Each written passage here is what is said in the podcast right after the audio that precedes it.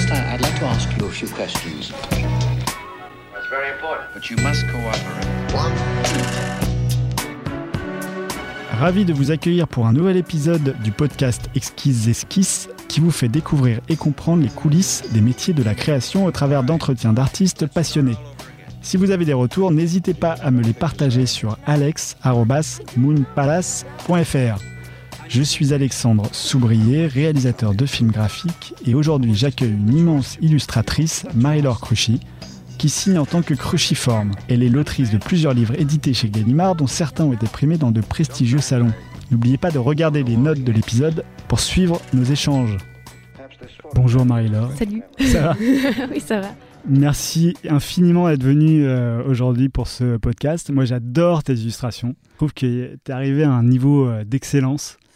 J'espère qu'on va découvrir pourquoi au long de ce podcast. Oh. Comment- ça met la pression, dis donc. Pourquoi tu as choisi ce métier d'illustrateur? Alors, c'est fait de, de hasard et, euh, et le concours de circonstances quand même un petit peu, même si au départ, évidemment, un peu comme tout le monde, euh, je pense que je devais bien savoir dessiner euh, quand j'étais enfant. Euh, moi, ce qui... Vraiment, le point de départ, ça a été au collège, euh, le conseiller d'orientation. J'ai eu beaucoup de chance de tomber sur un conseiller qui valait ce qu'il valait, mais qui a su me dire qu'il existait euh, au lycée euh, une formation en art appliqué qui n'était pas un bac général, mais un bac technologique.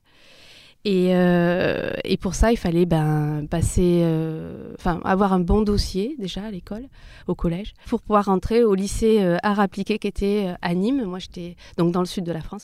J'étais pas très loin, mais ça nécessitait quand même une- un, ch- un changement de vie quand même, puisqu'il fallait être en internat pour pouvoir, euh, pour pouvoir intégrer euh, les lieux. Donc c'était et ça me convenait très bien en fait de quitter le foyer à 15 ans.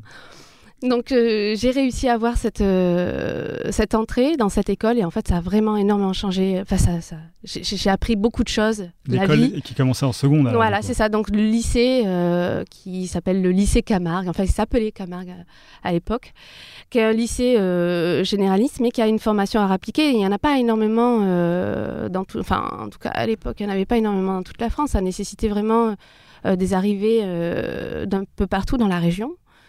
Donc on se retrouvait à une trentaine d'élèves de 15 ans à venir de Montpellier, de Perpignan, parfois même d'Avignon. Donc c'était sur dossier ou des choses Ouais, Ah ouais. c'était ça. Et en fait, c'était euh, les meilleures années que j'ai connues, même après, c'est un peu triste de le dire comme ça, mais euh, après les études supérieures, j'ai pas retrouvé des amitiés aussi fortes, ni une formation aussi euh, exigeante et euh, constructive, vraiment. Donc euh, c'est en rentrant en art appliqué, en découvrant vraiment le dessin appliqué euh, à l'industrie, en, goûtant au design, euh, au stylisme, l'architecture, toutes ces choses-là. Je me suis dit, ouais, c'est vraiment ça, ça, ça me plaît. Je suis heureuse de faire ça, quoi, vraiment. Et après, en terminale, au niveau de l'orientation, très concrètement, moi, je voulais continuer à avoir cette vision d'ensemble, vraiment être polyvalent, pluridisciplinaire. J'aimais vraiment cette possibilité qu'on avait euh, euh, encore au lycée euh, de toucher à tout. Et pour moi, la, continuité, c'était les arts déco. Donc, continuer à, être, voilà, à toucher à tout. Et donc là, pour le coup, là, les dossiers, il faut, faut qu'ils soient béton. Il y a un concours.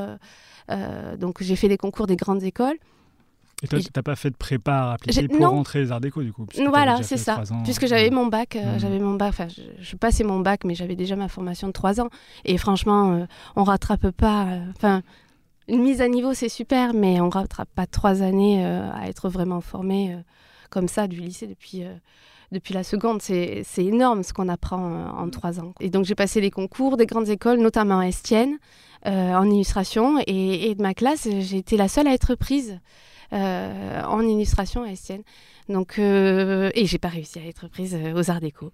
Donc, euh, c'était tout eu. Il fallait, fallait, que je rentre, fallait que je rentre à Estienne. C'était une énorme chance d'avoir une place. Et, euh, et j'ai commencé comme ça la première année. Et, et j'ai, honnêtement, à ce moment-là, j'ai déchanté. Mais euh, j'ai appris à regarder ça positivement après. Et, sur le coup, ça a été bizarre. déchanter, Bah parce que je sortais donc déjà euh, de, de, de ce bac à appliquer qui était très formateur, euh, des enseignants qui avaient autour de 30 ans, qui étaient très dynamiques, très, et très exigeants, vraiment des, des profs qui nous tiraient, vraiment, vraiment.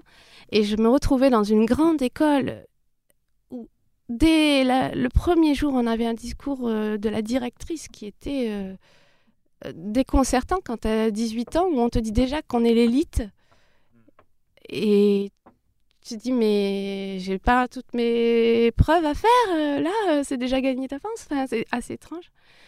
Et, et là, pour le coup, le, corps enseignant était beaucoup plus âgé. Et, et ça va avec l'ouverture d'esprit. L'esprit était beaucoup plus resserré. Moi, j'attendais vraiment une grande, possibilité de- d'expérimenter. Et déjà, on était, euh, dès, dès, euh, euh, dès la première année, on, était, on nous demandait de trouver notre style. Ah à 18 ans, moi, ça me semblait absolument inconcevable d'être dans cette mécanique-là. J'avais pas, pour le coup, j'avais été vraiment formée en art appliqué à être euh, euh, curieux et, euh, et à ex- expérimenter vraiment les styles. Donc, moi, le fait de d'emprunter un style et de l'essayer à 18 ans, quand tu sais pas faire, enfin voilà, tu commences à peine à, tu sais dessiner certes, mais bon, il y a énormément de techniques possibles. Euh, ça me posait aucun problème d'être dans cette mécanique-là. Or, c'était pas ce qu'on attendait euh, forcément de moi à ce moment-là. Et du coup, tu restes à Estienne ou tu continues jusqu'à la fin Alors, j'ai beaucoup hésité. Euh, j'ai beaucoup hésité. Euh, j'ai repassé. Alors là, il faut le savoir, j'ai quand même repassé le concours euh, en cours d'année, donc euh, enfin entre les deux années, entre Le concours d'art déco, des, des arts déco, ouais. voilà, je l'ai raté à nouveau. Et j'ai sacrément persévéré parce que je l'ai tenté quatre fois quand même. Ah oui, Donc je devais être quand même sacrément euh, bornée. donc j'imagine que tu as passé au moins 4 ans à Estienne. J'ai passé deux ans. j'ai- Non, c'est compliqué. J'ai passé. Oh là, longue histoire. Ah.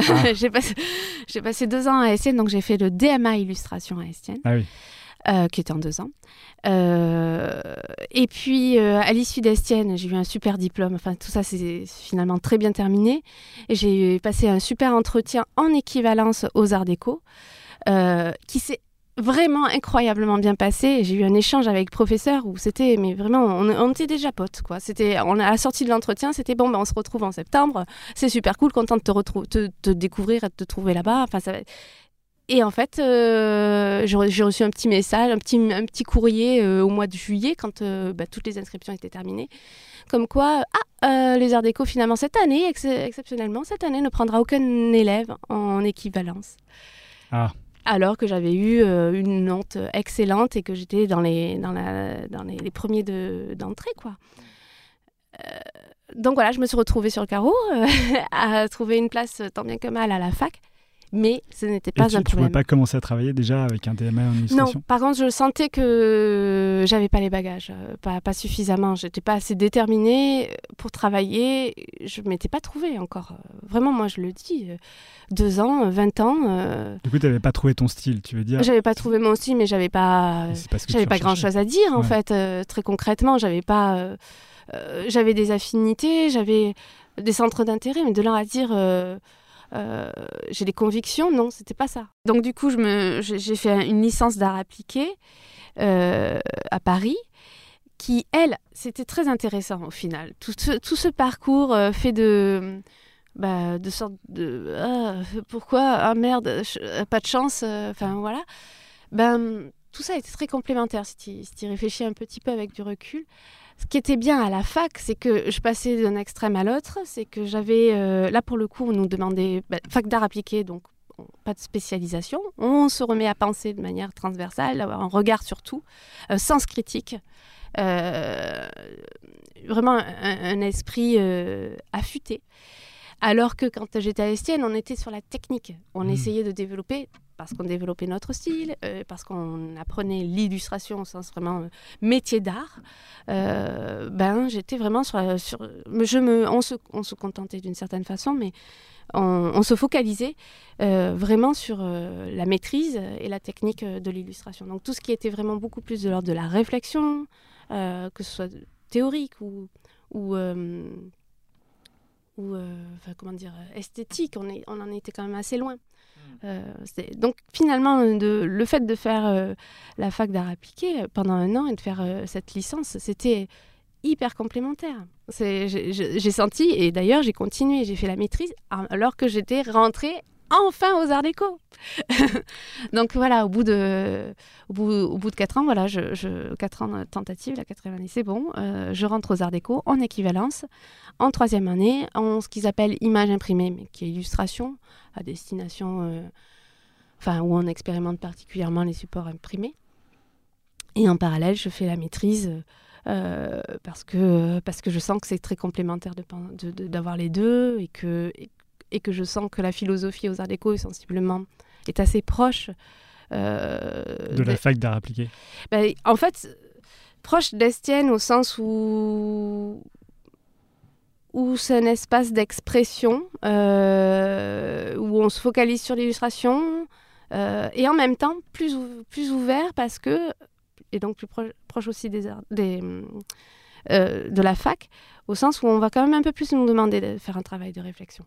Donc euh, voilà, je savais que j'avais un bon bagage en rentrant en équivalence, parce que ça soit vite euh, et, que, et que de toute manière, euh, c'est comme un BTS, hein, un DMA, c'est quand même une formation poussée. donc je, voyais, je savais que j'avais un bon bagage technique, j'avais à, développer un peu plus le, la partie plus théorique, plus conceptuelle.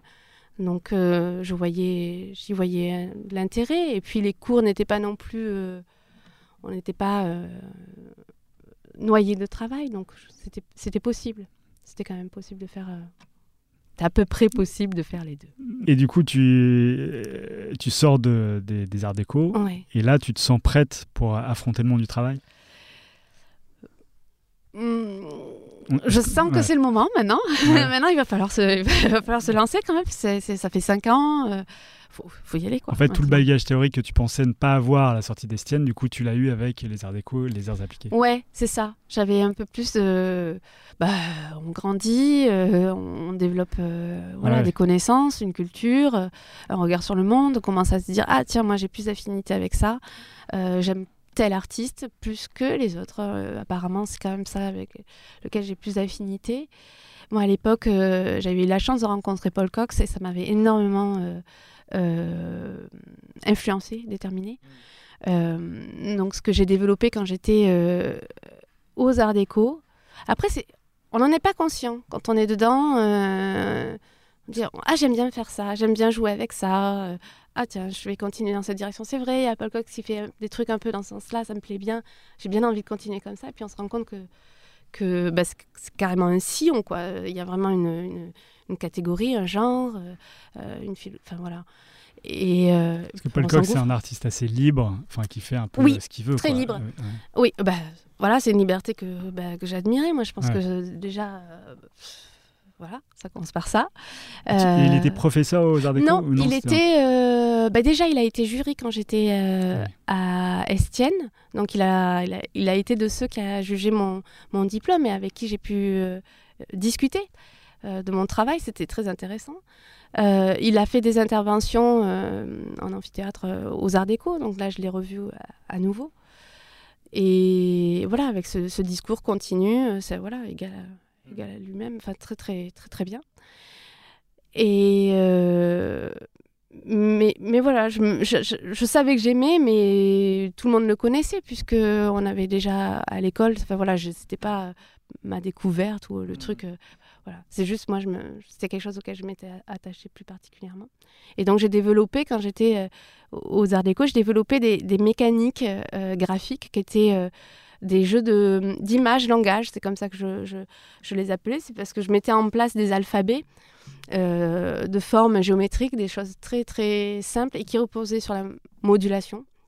C'était à la fois des langages codés, donc parfois euh, bah, j'utilisais les formes vraiment comme un alphabet et, comme des mots, donc je les posais les unes derrière les autres et comme ça on avait des, phrases qui se construisaient mais de manière complètement codée, c'était purement graphique. Parfois, euh, le niveau dessus, c'est je vais essayer de faire des illustrations avec, euh, avec ces formes. Donc du coup, c'était avec, les avec les lettres du mot, donc ces lettres qui étaient des formes. Euh, j'essayais de représenter ce mot, donc euh, le mot euh, poule, je l'illustrais avec les, les 4-5 lettres du mot poule. Donc, forcément, avec des formes géométriques, ça fait des choses extrêmement minimales, mais assez, assez ludiques. Donc comme ça, je me définissais une série de contraintes, des libertés, Je, je me donnais mon cadre de jeu, en fait. Et, c'était hyper ludique. euh, enfin, en tout cas, pour moi, c'était hyper euh, amusant. Donc, de l'exercice de style, en fait. C'est vraiment euh, le territoire dans lequel j'aimais évoluer, faire des, enfin, jouer avec des exercices de style où je me donnais des contraintes et des libertés. Et c'était, enfin voilà, pour moi, c'était vraiment mon territoire quand quand je suis sortie des arts déco. Mais ça m'a pas donné de travail. Et c'est un territoire que tu étais une des seules à explorer ou c'est ce qu'on t'apprend à explorer Non, j'étais, j'étais seule. euh, j'étais seule. euh. Après, euh, on, on- on connaissait Loubapo, Loulipo. Il y en avait d'autres qui avaient plus d'affinité, peut-être un peu plus de ce côté-là. Mais c'est de l'exercice de style aussi. hein, C'est juste euh, qu'est-ce qu'on en fait chacun? Il y en a d'autres qui connaissaient, il y en a d'autres qui s'intéressaient absolument pas à ça. Ce qui est bien, c'est que quand même là-bas dedans, on avait quand même une belle diversité de personnages, de personnes qui, qui ont des affinités totalement différentes. Donc les diplômes, euh, voilà, c'est des, c'est des, des diplômes très différents. Je pense que c'est quand même euh, assez important et précieux quelque part que qu'on soit pas tous moulés trop. ouais, Ouais. Euh, donc c'est le bon côté en fait de cette formation, c'est qu'on n'est pas très dirigé. Euh, c'est l'avantage et l'inconvénient. On n'est pas très dirigé, donc euh, ça peut être très flottant. Mais si tu sais ce que tu veux, c'est le cadre idéal. C'est une, c'est une école avec un potentiel. Si tu, moi, j'y passais, euh, j'ai des souvenirs. hein, euh, j'y allais euh, 9h le matin, je ressortais de 9h le soir. Je faisais vraiment des journées, de belles journées, quoi. Et je profitais de tout, tout ce qu'il y avait, le matériel, euh, la sérigraphie, la gravure, pff, les ordis. Enfin, on a énormément de matos. Donc tu savais ce que tu voulais. Je savais que. je- j'ai quand même tenté quatre fois le Oui. concours. Donc, ma foi. Alors, Je savais que je voulais, je voulais rentrer, putain, que j'ai pas fait ça pour rien, quoi. mais rentrer dans les arts déco, c'est une chose. Après, savoir ce qu'on veut en faire et savoir ce qu'on va faire à la sortie des arts déco, Non, voilà, je savais pas ce que je voulais faire vraiment à la sortie des Arts Déco. Je voyais que euh, j'aimais ça, j'avais trouvé le territoire qui me plaisait. Et, euh, et peu de temps avant la sortie, euh, j'ai eu une petite touche avec un éditeur euh, sur ce bouquin, enfin sur ce, un bouquin que j'ai fait à partir de ces dispositifs de, de langage codé, euh, de- d'exercice Ouais, de c'est ta- style. ton livre sur les monstres pré. euh, C'est pas celui-là, c'est un avant. c'est pas les récréatures. Ah, d'accord. Il y en a un avant. euh, que j'ai fait donc vraiment quand j'étais à l'école, que j'ai présenté euh, un peu même à- avant la sortie. Et à l'époque, c'était les éditions Panama qui avaient été intéressées, voilà, qui Panama qui n'existe plus là maintenant. Et, euh, et l'échange était intéressant, mais quand j'ai compris euh, les réalités de l'édition et, et l'argent que j'allais gagner avec euh, ce livre-là, je me suis dit, putain, qu'est-ce qu'on se fout de notre gueule On nous forme pas aux arts déco, on nous prépare pas à ça. hein. On nous dit pas Ouais, la réalité, la réalité de la vie professionnelle. ouais. Ah Ouais. ouais, ouais, ouais, ouais. ouais. Et, et c'était mais, profondément désespérant. Dis, mais euh, j'ai fait cinq années, je fais mes cinq années de, de formation en illustration pour avoir quoi comme métier vraiment qui va me faire vivre euh, Parce que là, je ne vivrai pas avec ça. Et donc, quand tu réalises ça, que tu gagneras pas beaucoup d'argent dans l'édition.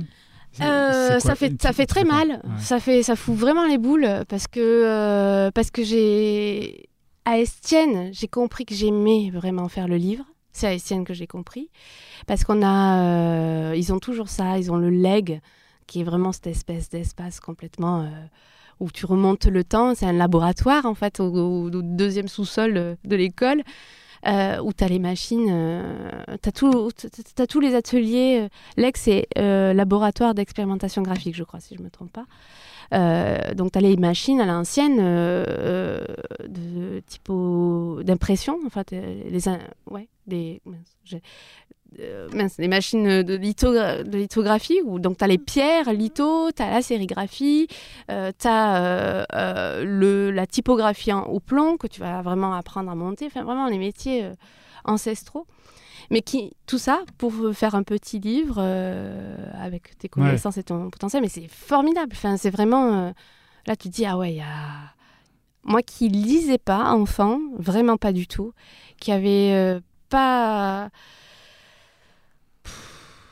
Pas, pas d'affinité, pas d'envie particulière avec la lecture, ben, c'est par, euh, en, devenant acteur plus dans le livre que j'ai trouvé que c'était dans ce domaine-là que j'avais envie de m'épanouir. Tu parles de livre. lecture littéraire ou lecture euh, imagée? Euh, Enfin, genre bande dessinée ou. euh, Alors ou- BD pas du tout. J'étais mais vraiment mais absolument je comprenais pas le sens. Je suis honteux, c'est totalement, totalement honteux. Mais je, ne- n'avais vraiment aucune affinité avec la bande dessinée. Et je pense que aujourd'hui encore ça s'en ressent puisque j'ai pas de de, de de force au niveau de la narration. Je suis pas bonne à cet exercice-là, donc euh, je pense que le, le le le fait de ne pas avoir été bercé du tout euh, enfant par la lecture, que ce soit par moi-même ou que ce soit par mes parents, euh, bah, c'est quelque chose qui, qui, en tout cas, qui me manque aujourd'hui au niveau de mes compétences en tant qu'auteur, euh, mais, mais qu'il faut savoir transformer en force. Et petit à petit, j'ai appris, à- j'ai appris à comprendre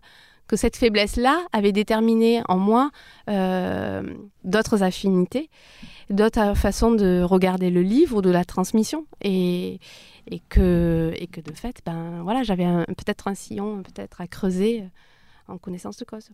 Donc c'est marrant parce que du coup, tu n'étais pas trop versé dans le, le livre à l'époque où on te dit tiens, bah, tu pourras euh, devenir illustratrice, Oh oui. etc. Ah oui. Et tu sautes de joie à l'idée de devenir illustratrice, mais euh, sans vraiment savoir ce que tu pourras en faire euh, plus tard, du coup. Ouais, je.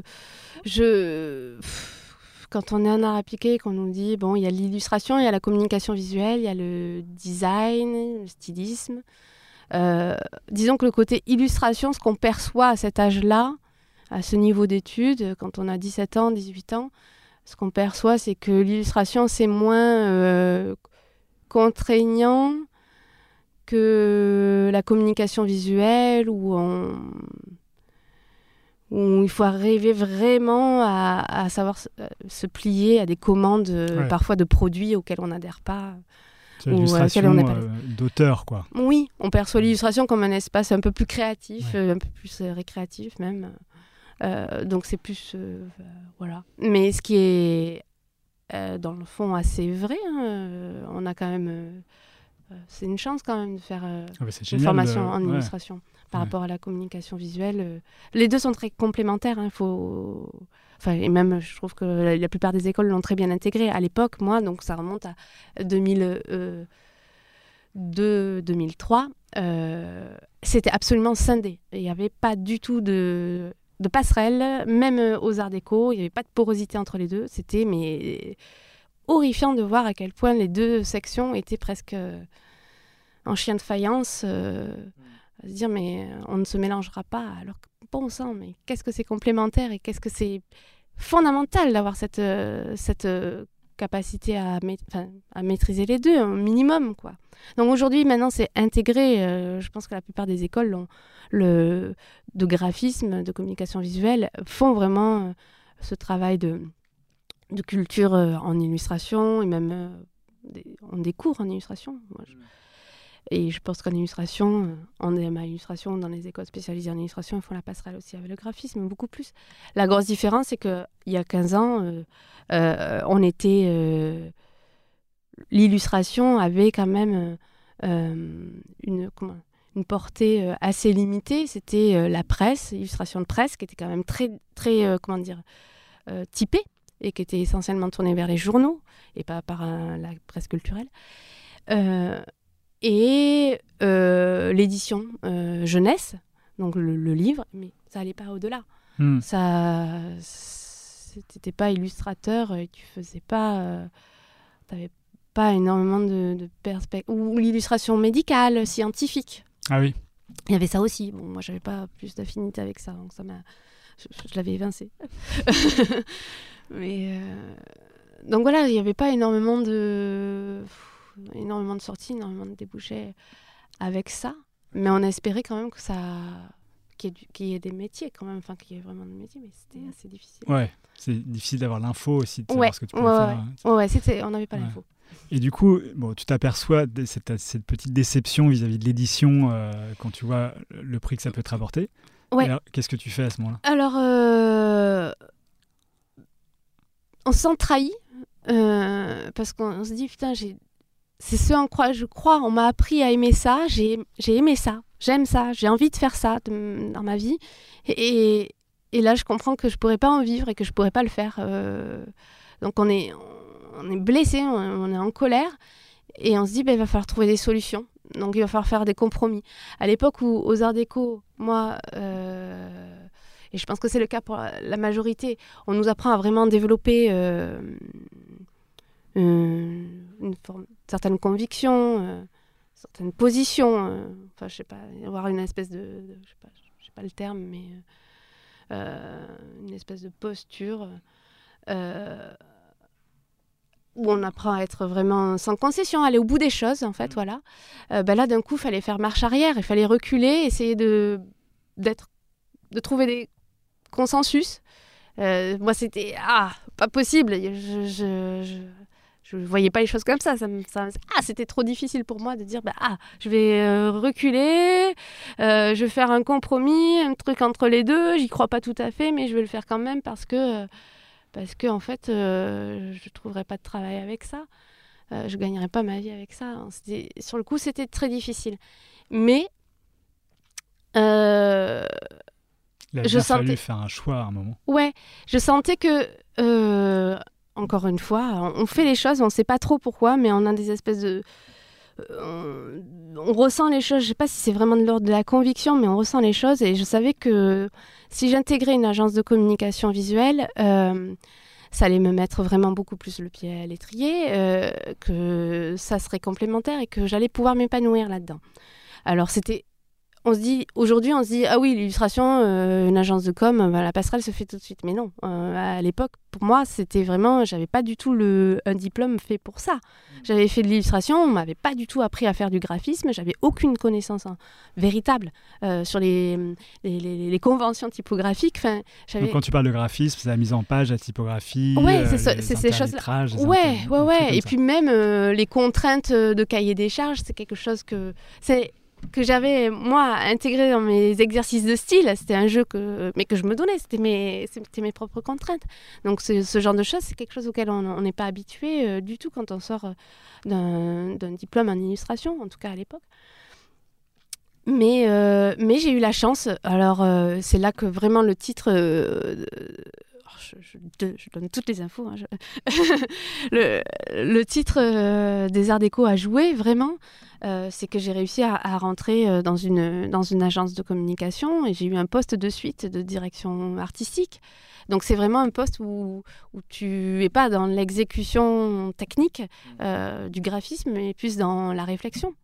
Euh, dans le penser une idée, essayer de la transmettre, trouver euh, les, les techniques graphiques qui vont pouvoir, ou les, les, les- les registres graphiques qui vont pouvoir communiquer au mieux l'idée que tu as en tête. Et là, mais c'était parfait. Je refaisais, le, je refaisais la boucle avec les arts appliqués, avec cette conviction que j'avais et cette envie de vraiment euh, toucher encore à tout. Et, euh, et j'étais heureuse. À ce moment-là, je me dis oui, mais ouais, super. Après avoir, certes, je me suis spécialisée. Encore une fois, j'ai encore plus euh, appris à maîtriser un style en, en illustration. Toute proportion gardée. hein. C'est, c'est le, c'est un style. À l'époque, c'était un style euh, bah, d'étudiant, ça reste un, travail d'étudiant. Ça n'a pas non plus euh, la maturité euh, d'un professionnel de, de 10 ans. Mais quand même, avoir vraiment de la technique en illustration, mais en passant par, par une agence de com, je pouvais repen- re- repenser un peu de manière plus transversale, me réouvrir à la scénographie, au packaging. Et dans cette agence de communication visuelle, t'y es resté longtemps? À quel moment tu t'es dit, tiens, euh, c'est bon, j'ai le bagage nécessaire Quand j'étais complètement épuisée, en fait. C'est-à-dire que j'ai fait euh, une Et- petite année. Épuisé parce que euh, c'était des, des grosses journées ou épuisé parce que mentalement, psychologiquement, c'était compliqué? Les deux. C'était très, très, enfin, c'était très intense puisqu'on faisait. c'est vraiment le rythme des agences de communication, donc c'est une réalité de vie euh, euh, transversale. hein, c'est pas propre à cette, euh, cette, cette agence spécifiquement. Euh, c'est, euh, comment on dit, euh, des charrettes jusqu'à 4 heures du matin. C'est vraiment des charrettes, euh, il y en a eu. Et, et plein de charrettes jusqu'à 1 heure, il y en a eu plein. Simplement, euh, quand tu as 24 ans, 25 ans, euh, euh, tu le fais. Moi, je le faisais, mais très volontiers. C'était génial, en fait, pour moi. Enfin, ça paraît assez maso, mais. euh, Bah, quand t'es passionné par, euh, par ton ouais, métier, c'est ça. Tu apprends plein de trucs, tu comprends les choses, tu, tu touches à. Il y a du concret dans tout ça, tu rencontres des gens quand même, enfin, tu as envie de partager. Enfin, et puis, tu es jeune et c'est le début. Et puis, j'avais la chance, à la sortie de l'école quand même, à la sortie des arts déco. euh, euh, j'ai eu mon diplôme en juillet, en octobre j'ai intégré l'agence. J'ai pas beaucoup attendu. Pourtant j'avais le sentiment d'avoir fait un peu euh, les candidatures, les avoir envoyées et de pas avoir de retour. Mais quand même, je faisais partie de ceux qui avaient trouvé un job sans piston le, plus vite, quoi. Et pas, pas des moindres, ce job, il était quand même vachement bien. Un poste de direction artistique, c'était quand même super noble. Enfin, moi, je- j'étais très fière de ça. Je me disais, ah, c'est quand même incroyable. Après ça, euh, les dernières années étaient difficiles aux Arts Déco, surtout la, la dernière. Et pff, je remontais, euh, voilà, je me redressais un peu, euh, je retouchais à des trucs qui me plaisaient beaucoup. Voilà, mais par contre, j'ai vu, j'ai vécu en accéléré, quoi. En l'espace d'un an, euh, je me suis extrêmement épuisée. Donc, déjà, physiquement, évidemment. Je, je manquais un peu euh, euh, voilà, d'énergie. De, de- Mais je manquais vraiment de souffle créatif parce que.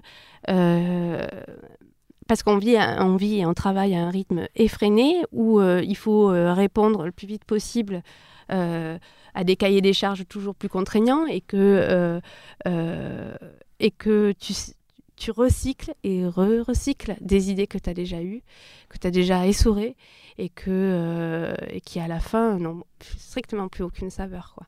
Donc euh, tu te retrouves au bout de, de, quelques mois euh, à sentir que tu t'es pas assez régénéré sur le plan créatif, tu n'as pas développé assez d'idées et que tu commences à plus être capable de les développer parce que tu es dans un rythme effréné et que tu n'as pas assez de, de, de, de, de- culture euh, graphique pour avoir enfin, assez de rebond. Enfin, je sais pas. Moi, Hmm. j'étais complètement essorée, vraiment.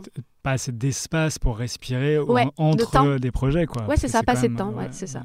Dire, ben vraiment, les projets, tu... ils s'enchaînaient. euh, Mais c'était tout à fait normal. Quand tu es dedans, euh, c'est le Hmm. boulot. Enfin, c'est le donc, jeu. Et tu stops à un moment donné, tu dis j'en peux plus, c'est fini, j'arrête, euh, ciao. Ou est-ce que tu prépares quand même ta sortie en me disant tiens, je vais quand même contacter les éditeurs, je vais re- Alors, me euh, relancer? ouais, ça, ça aurait pu être aussi simple que ça, mais euh, je- en fait, euh, j'ai dit j'ai besoin d'une petite pause, j'ai besoin de prendre des vacances. Et, et parce que quand je fais rien à moitié, je demandais un mois de vacances. et en fait, on m'a dit oui, oui, pas de problème. Et puis enfin, pas revenu, ouais. non, ils m'ont- ils m'ont fait comprendre que, que j'allais revenir moins souvent. Ah, parce que j'étais en freelance pendant. Ah, t'étais- pendant Ouais, cette pendant année, tout ce temps-là, j'étais en, en freelance. artistique, Ouais. en freelance. Ouais. Donc euh, ça avait l'avantage pour eux, euh, bah, j'avais pas de contrat, donc, euh, donc ils pouvaient me dire non finalement on n'a pas besoin de toi, on revient plutôt dans 15 jours. Ah oui. Voilà. Donc je me suis retrouvée, je l'ai pas vu venir, je l'ai pas vu venir Ah, c'est eux truc. qui t'ont dit. euh, C'est eux qui m'ont dit. J'avais besoin, de, j'avais besoin de vacances, vraiment, j'étais un peu dans ma légitimité de pouvoir demander des vacances parce que j'étais freelance. Mais euh, je sentais que voilà, c'était pas juste 15 Est-ce que, jours. est-ce que ça voulait pas dire en gros, bon, t'es freelance, si t'arrêtes deux semaines, c'est qu'on va trouver quelqu'un d'autre, on va te remplacer. On me l'a pas dit. Ce qui est On quand même dit, assez du dur euh, à entendre. quoi. Euh, on m'a fait. Enfin, moi, je- de mon souvenir, euh, je, je crois qu'on m'a fait croire hein, vraiment que ça, ça allait. J'allais pouvoir revenir et puis reprendre avec un Ah peu oui. plus de souffle et, et remettre la machine en marche. Et, et voilà, puisque de toute manière, euh, on. on- Mais je ne sais même pas si, euh, si vraiment ils ont fait appel à beaucoup d'autres. euh, enfin bref, très concrètement, euh, j'ai repris, mais à petit rythme. Donc à partir de là, je me suis dit, ok, c'est bon, sais vraiment prendre la distance l'un. Mais ils l'avaient compris eux aussi. Ils avaient compris que j'avais besoin de m'épanouir ailleurs. Que, de toute manière, j'étais là de passage. Ils le sentaient. Ils, voient qu'on est, ils ont senti ma personnalité, mes affinités. Ils voyaient à quel point, pour moi, c'était viscéral quand des fois je travaillais sur des, sur des projets euh, euh, dont je n'adhérais absolument pas du tout à la philosophie euh, de la marque.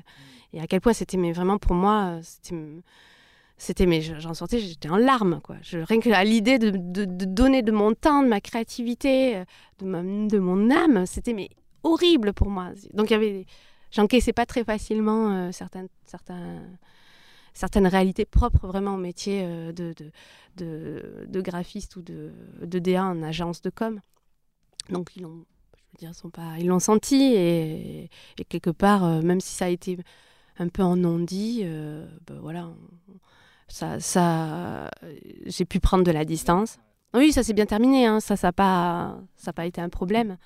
Donc j'ai pu prendre de la distance et là, essayer de me refocaliser un peu plus sur l'illustration. Ce qui, euh, voilà, il y avait tout à faire. Donc, euh, Donc là, tu que- cherches d'autres clients à la fin de ça. pendant ces interstices euh, Ouais. qu'on te laisse et tu cherches les clients, des, éditeurs. Et tu sais, tu sais que tu veux ça. travailler dans le livre, dans l'édition. Ouais, c'est ça. Donc, tu- ouais. Je sais que je veux travailler dans l'édition. euh, je sais que je veux, veux faire de l'illustration. Euh, je sais pas comment procéder puisque je sais que dans l'édition c'est d'une part pas très rémunérateur. D'autre part j'ai un non à ce moment-là je le sais pas encore mais j'en vois Si, beaucoup. tu le savais déjà avant avec je savais que c'est premier pas rémunérateur Ouais. mais je savais pas que, que c'était assez ingrat aussi euh, tant que t'as pas fait ton premier livre. C'est-à-dire que t'avais déjà fait ton premier livre? Non. Non j'avais fait un j'avais fait un avec- pro- avec- j'avais fait un premier livre, euh, donc du- quand j'étais à, euh, excuse-moi, c'est pas très clair. Quand j'étais euh, aux Arts Déco, ça fait partie un peu des exercices à faire. On, on essaye de faire des livres. Euh, J'en avais fait un que j'avais poussé suffisamment pour pouvoir le présenter à un éditeur. On m'avait encouragé à le faire. Je l'avais envoyé euh, et j'avais eu la chance d'avoir quand même euh, deux éditeurs intéressés sur ce projet-là. Donc je, me disais, ah, c'est bien, c'est déjà une bonne base. Et puis euh, l'échange s'est fait et puis le projet n'a pas abouti. Par contre, j'ai compris à ce moment-là euh, très vite que, que ça serait très mal payé. C'est juste ça. Et après, quand je, je suis sortie de l'école, je savais que je ne pouvais pas euh, essayer de vivre de l'il- de l'illustration en, édition, donc il allait falloir développer d'autres territoires, d'autres compétences. Euh, voilà, c'est ce que je disais. À ce moment-là, je me suis dit bon, mais comment faire pour euh, quelles concessions seront à faire pour euh, pour trouver un compromis sans me perdre complètement? À l'époque, ce que j'aimais faire, c'était des jeux de modulation. Euh, donc jongler comme ça avec des formes géométriques, créer des typos avec des jeux d'assemblage, des typos des illustrations, du langage image-langage, enfin bref, tout reposer sur la modulation. On- Qu'est-ce que je peux faire en livre jeunesse qui soit calibré, qui soit vraiment un dispositif qu'on ne taxera pas de livre d'artiste parce que trop cher ou trop compliqué euh, ou tout ça, qui soit vraiment euh, euh, techniquement et sur le plan du marché tout à fait viable, me- voilà, mais dans lequel je vais quand même me- retrouver et je vais pas me dire putain j'ai fait la pute. Ça, je- je- je- je- un- un- voilà, un petit compromis graphique. Et donc ce que j'ai voilà, ce que j'ai fait, ce que j'ai développé, c'est ces petits personnages, ces récréatures. C'est vraiment euh, un, petit un petit jeu que je m'étais fait comme ça. Et je m'étais dit, tiens, peut-être qu'il faut les pousser encore plus, il faut en faire plus que ça. Évidemment, quand tu joues comme ça sur les logiciels avec tout un tas de formes géométriques, ça vient, ça vient très rapidement. Tu te mets à créer des personnages. Simplement, j'avais pas de, de destination euh, ou de dispositif de livre avec ça.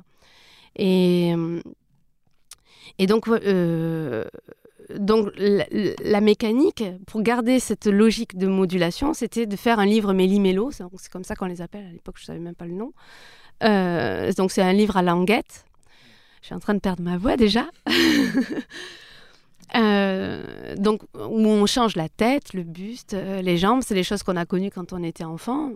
Moi, j'ai pas de grands souvenirs de ça, mais je, sais que ça existe. Et qui sont très ludiques, non seulement à faire, mais aussi à manipuler pour le lecteur. C'est des livres sans, euh, sans texte, euh, où c'est à- c'est un bonbon comme ça à savourer, euh, à ouvrir, à fermer et revenir quand on a envie. Donc, euh, c'était une formule qui me convenait très bien, puisque je gardais de cette mécanique euh, d'assemblage. Euh, Il y avait un côté euh, euh, vraiment créatif, euh, très ludique, qui me convenait beaucoup. J'avais pas envie de me fixer sur un livre trop, trop fermé ou trop déterminé. Je, enfin, je m'y retrouvais complètement dans ce dispositif-là. Et celui-là, par contre, je l'ai renvoyé euh, donc à, à des éditeurs. J'ai eu alors là, par contre, j'ai envoyé à beaucoup de gens, je pense. Hmm. Peut-être que c'était une grosse erreur, on le dit souvent. Les profs le disent souvent, mais il faut cibler. Hmm. Euh, j'ai peut-être pas ciblé et pas suffisamment, et du coup, ben, j'ai attendu beaucoup de réponses, j'en ai pas eu euh, du tout. Et en attendant du coup le- les réponses de ces éditeurs, tu fais d'autres choses en te disant il faut Ouais, quand même que je En bosse, parallèle, euh, voilà, je me dis bon ben alors je vais euh, démarcher la presse. Peut-être que ça va être, euh, c'est une autre stratégie. Je vais essayer de de, de faire valoir mon, mon- mon travail d'illustration euh, dans des magazines. J'avais ciblé les Arocs euh, et d'autres magazines. Et les Arocs, c'est les premiers à avoir répondu. Et là, pour, pour, le coup, le, là, tu avais ciblé, ça, ça marche. je- ça a marché, ouais. Je m'étais dit, bon, alors euh, peut-être que si je fais la presse euh, et si j'arrive à voir euh, euh, qu'on me donne des, des- des articles, au bout de quelques. Si j'arrive à en faire plusieurs, qu'il y, a- il y aura une fidélité, euh, peut-être que ça me fera mon moi. Donc je commençais vraiment. Voilà, je me disais, c'est notre stratégie, peut-être c'est un peu plus euh, sécurisant que l'édition, puisque. Puisque l'édition, tu travailles longtemps sur un projet, tout seul, euh, tu le fais, même si tu signes ton contrat, mais euh, ça, te, ça, ça ne permet pas de. C'est c'est pas, c'est pas un salaire, quoi. hein. Ça, ça te fait pas rentrer de l'argent, euh, pour, pour, même pour, pour, pour plus de deux mois, quoi. Donc, donc j'ai fait ça et, et les Arocs ont répondu très vite et, et donc j'ai commencé mes premiers articles là-dedans. Et c'était très, c'était, c'était assez amusant de savoir. À l'époque, c'est, un hasard, de circonstances. Je suis tombée. je- il m'avait attribué des, des articles avec lesquels j'étais en plus familière. Donc c'était parfait. Je me, je me plaisais vraiment à, illustrer ça. J'étais pas particulièrement en difficulté en tout cas. Donc euh, l'exercice me plaisait. Et, euh, et je regrettais juste qu'il m'appelle pas trop souvent en fait. Je me dis merde, bon bah là, une fois là, euh, trois mois plus tard, allez, un deuxième, ah, c'est cool, mais euh, c'est que trois mois plus tard quand même. C'était très très lent. Et, et en fait, les Inrocks, c'est une telle diffusion, c'est tellement massif. Et, et surtout, ben, dans la presse, euh, à ce niveau-là, il n'y a pas. Quand tu publies dans un magazine, ça donne de la curiosité chez les autres, chez les autres euh, magazines. Et aussi, on va venir faire appel à toi. Ah oui. Et moi, je pensais que ça allait être un peu comme l'édition, quand tu es affilié à, à une maison, à un journal, Ah, ok. euh, tu, euh, bah, tu, Tu vas pas, tu vas pas voir à côté. euh, au contraire, on t'en empêchera. Non, pas du tout. Bien au contraire. À partir de là, ça tout s'est ouvert. À partir des Inrocks, en fait, euh, j'ai commencé aussi à travailler dans The Good Life.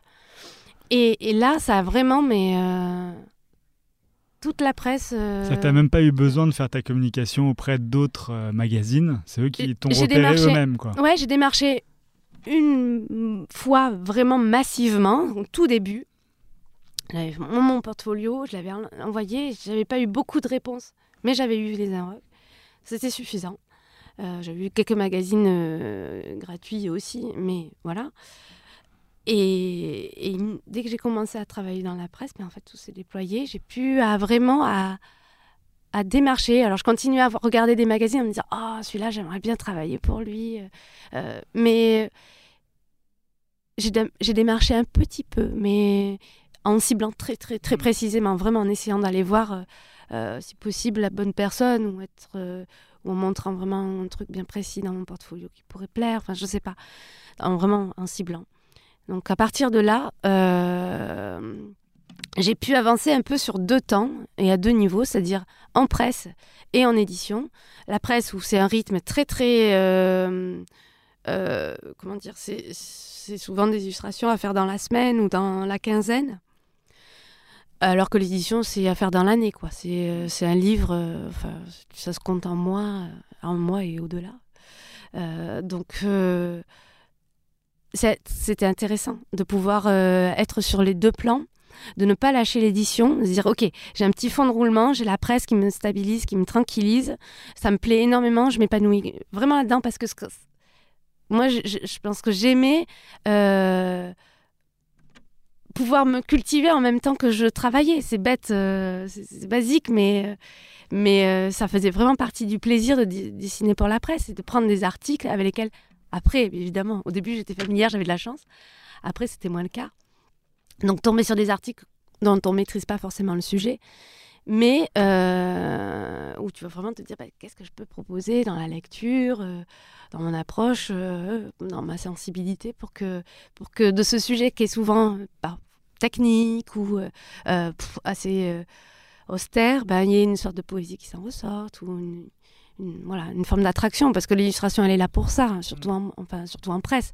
C'est créer une, une porte d'entrée euh, visuelle qui va te dire, bah, tiens, ce sujet, de quoi il parle Et véritablement. c'est là où tu mets. euh, tout- Parce que dans ta bio, tu dis un Oui. truc. euh, c'est marrant, tu dis la meilleure approche selon moi repose sur un savant mélange entre finesse d'esprit, savoir-faire, intuition et un soupçon de malice. Ouais, c'est ça. Donc c'est un peu tout ça que tu mets dans l'illustration Ouais. de presse, et enfin même dans tes livres d'ailleurs, mais avec encore un- une dimension. Ouais, euh, je pense que je l'ai surtout mis en presse. C'est quelque chose qui est beaucoup plus maintenant avec le temps. cette histoire de malice, elle est un peu peut-être. c'est plus de la poésie que de la malice maintenant. Bah, moi je trouve qu'il y, a, euh, y a pas mal de malice dans tes euh, illustrations. Ouais. D'ailleurs, surtout euh, quand tu fais des collaborations. euh, Oui, oui. Euh, je le retrouve je- ça. Je retrouve ça dans, dans les collaborations avec Gazole. Euh, complètement. Complètement. Parce que c'est peut-être quelque chose que j'ai petit à petit un peu. Euh, c'est- ça arrive à la fin, la malice. C'est le petit truc en plus qu'on peut rajouter, mais, mais qui n'est pas vraiment constitutif vraiment de mon, de mon travail. Je pense que j'ai une Et C'est vrai approche. qu'il y a beaucoup de poésie dans les illustrations que Oui. toi tu fais toute seule. euh. C'est plus poétique. Je pense de manière générale, euh, j'ai avancé plus dans, dans quelque chose d'assez poétique. Alors que c'était pas forcément le point de départ, mais voilà, je, je- je me découvre moi aussi. hein. Je- c'est quelque chose que je construis euh, malgré moi. C'est ce qui prédomine avec le temps.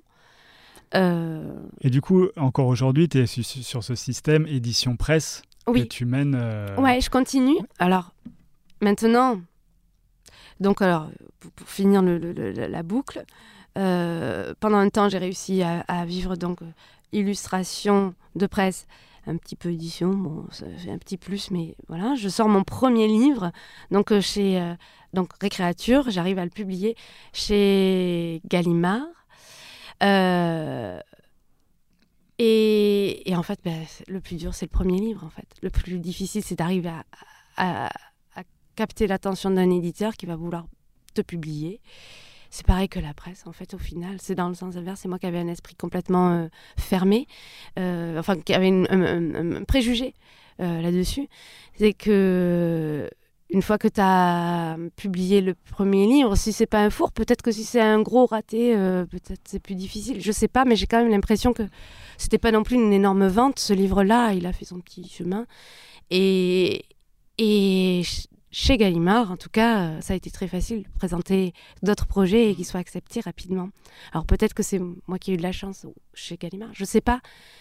Peut-être que tu présentais projet de qualité. Peut- oui, oui, peut-être, peut-être que je l'ai présenté bien aussi. Ah. C'est, euh, je, je crois vraiment que le, le parcours, encore une fois, euh, en agence de com, le fait de- d'avoir fait des mood boards, de, faire- de faire des présentations devant le client, de savoir euh, vendre le produit euh, alors qu'il n'est même pas, il est à peine pensé, ces choses-là, Mais ça, c'est s'apprend int- pas l'administration. Ça, c'est euh, c'est très intéressant. Tu, tu fais ça, tu fais des mood boards et des choses comme ça. Quand tu présentes un éditeur, Alors, tu arrives avec ton carton plume, avec des. Non. Non. non, par contre, je le fais pour moi. Ouais. C'est- un que- travail que je fais en amont, Ouais. que je fais pour moi. Donc, euh, je me donne, je pense que je me donne vraiment le temps de réfléchir au projet en amont. Euh, c'est beaucoup de projets quand même qui reposent sur de la documentation. Donc, au-delà de la, de la mood board de tendance, influence et choses comme ça, il y a quand même un gros travail de socle, euh, comment dire, euh, pas théorique, mais euh, de, de sujet, quoi, de maîtrise du sujet. Euh, Et ça, c'est un gros travail qui prend plusieurs mois. plusieurs- Alors. Oui, après, quand tu, quand tu as une idée, tu essayes juste de le. Tu, tu minimises en fait ce temps, tu le, tu, tu le condenses en- pour euh, avoir un, un espèce d'essentiel, comment avoir une approche essentielle du projet, mais tu as une façon de présenter le projet, ne serait-ce sur le plan. Même une introduction, juste un petit texte de présentation, tu le penses, tu l'écris. Euh, je suis pas sûre que tous les illustrateurs raisonnent comme ça. euh, Tu as une méthode de cas, présentation euh, mé- assez, assez définie. J'ai une coup. méthode, oui, j'ai une méthode de présentation. Alors, moi, je, je suis la moins bien placée pour pouvoir dire euh, je fais comme ça, les autres font pas comme ça, je crois. Je- J'ai pas beaucoup de recul. Non, mais on ne cherche pas à savoir ce que les autres font, mais Ouais. toi. euh, Oui, je pense que moi j'ai une méthode. Je sais que cette méthode-là, je l'ai héritée d'une part, de- bah, déjà du bac à appliquer, mais beaucoup aussi euh, de mon passage en agence de communication. J'ai appris vraiment à, à, à valoriser une idée quand elle est au stade vraiment euh, d'embryon. Quoi. Donc euh, la valoriser, c'est savoir en parler et c'est savoir euh, la mettre en image de manière un peu euh, euh, réaliste, enfin en tout cas qui, qui donne l'impression que le projet, l'objet existe. Sans trop en dire pour pas qu'ils. Même s'il n'y a pas trop de voilà, même s'il y a pas de- même si le fond est pas encore euh, complètement euh, maîtrisé, euh, bien pensé, des choses comme ça. Donc euh, donc quand je quand, quand je suis allée voir Gallimard, je pense que oui, j'avais des dans la manière de présenter mes projets, euh, ça mettait en confiance. Je pense que c'était ça. C'était que j'avais un principe de couverture, j'avais une double page bien faite. C'était pas des crayonnés en fait. Je venais pas avec des crayonnés, je venais vraiment avec des, illustrations euh, abouties. Et j'avais une note de présentation qui, est, qui, qui était déjà peut-être séduisante. Et j'avais, euh, alors ça c'est aussi plus dans ma personnalité, euh, j'avais cette sensibilité transversale qui était je, fais de l'illustration, mais je fais avant tout du livre. Donc quand je pense un livre, je ne pense pas qu'au niveau de l'illustration, je pense en, format, en nombre de pages, en technique d'impression, en type de papier. Euh, voilà, j'englobe toutes ces techniques-là en typographie. Et, euh, c'est des données que je, donne euh, directement à l'éditeur. Donc tout ça, ça montre que c'est bien pensé, que c'est pas juste à l'état de de, petites idées, mais vraiment euh, d'un projet concret. D'ailleurs, euh, en fait, chacun de tes livres depuis euh, Récréature, oui. en fait, on voit l'idée principale du truc très très vite. Quoi. Il y a à, ça. à toute vitesse, colorama. C'est ce que j'appelle moi des livres dispositifs. Trempe l'œil et, l'œil et, tout de suite Colorama et Récréature. Oui, c'est ça. il en manque un dans la, dans la liste euh, qui me. Attends, je vais, je vais la trouver. Dans l'ordre. Cabines. Enfin, Ça, c'est pas un projet initié par toi, c'est plutôt euh, une commande, ça. Mais... quand tu regardes ceux de Gallimard, donc ceux qui sont vraiment des livres d'auteur que, que j'ai initiés et que j'ai proposés à l'éditeur, donc c'est vraiment comme ça que ça s'est passé. Hein. C'est pas des projets qui m'ont été suggérés. Euh, c'est pas des idées qui m'ont été euh, transmises, mais c'est vraiment des, des, des des, comment dire, des, des, idées qui traînaient comme ça au fond de la tête. Tiens, euh, les papillons, euh, euh, les ocelles, là, ces yeux, qu'est-ce que je peux faire avec ça? J'ai envie, ça j'ai envie de faire un petit livre assez simple. par contre, on ne sait pas qu'est-ce que c'était au départ est ce que c'est devenu. Ça peut être un projet bien maîtrisé, bien tenu. Il a une direction qui n'est pas forcément celle qu'on connaîtra à la fin. Mais malgré tout, c'est quand même la manière dont je l'ai présenté, c'était quand même voilà, ficelé. Euh, donc tous ces livres-là que, j'ai fait chez Gallimard, c'est des livres avec un dispositif simple parce que euh, je crois en ça et c'est quand même assez, euh, quelque chose que j'avais commencé à creuser quand j'étais aux Arts Déco. C'était comment partir d'une idée, d'un dispositif, d'une idée simple et de de mettre en lumière toute l'universalité d'un sujet. C'est-à-dire comment faire en sorte que, que, une approche même singulière euh, parle à tout le monde, vraiment. Et les premiers cheminements, ça venait euh, de, des formes graphiques élémentaires ou du pictogramme. C'est à dire, ben voilà, le pictogramme, c'est vraiment comment communiquer en images, euh, mais de manière universelle. Euh, par le simple dessin, euh, les toilettes, tout le monde comprend, voilà, c'est hyper basique. Donc il y avait comme ça, ça partait vraiment de ce dessin synthétique, minimal, pensé vraiment dans la, dans la pureté, dans l'absolu. Et puis, par extension, voilà, pour sortir du pictogramme, comment, dans l'illustration, avoir une approche qui arrive à, être universelle, parce que le sujet est simple et que et que euh, l'intelligibilité du dispositif est immédiate. Donc à toute vitesse, c'est ça, c'est un livre sur la vitesse euh, qui... On en connaît plein, hein, il en existe plein des livres sur la vitesse sur, euh, pour les enfants, mais qui va développer un regard particulier, une approche, une vision du monde, en, en simplement, en, juxtaposant des univers qui ne se croisent pas habituellement, qui sont des records et des, enfin, et des performances dans le règne animal et des performances dans, le monde euh, des véhicules et vraiment des engins euh, mécaniques. Euh, ça, c'était l'idée de départ quand tu l'as présenté à Ouais, c'est comme ça que je l'ai présenté. Là, le livre n'a pas beaucoup changé et c'est d'ailleurs. oui, oui, c'est très proche de, de, de ce que j'avais amorcé. Les dessins sont. C'est plus dans la c'est plus au niveau graphique que ça a évolué. Mais au niveau du dispositif, euh, il était parlant, il était explicite et, et, euh, il se tenait. Donc euh, ça n'a pas du tout été remis en question. Et Colorama, c'est aussi une idée. Et Colorama, que, enfin, on voit tout de suite l'idée de départ qui était un nuancier de couleurs. Absolument, c'est ça. Et du coup, on arrive non seulement au nuancier, mais en plus à des petites illustrations sympas qui illustrent un texte oui. qui est enrichissant culturellement, parce qu'on apprend plein de choses. Oui.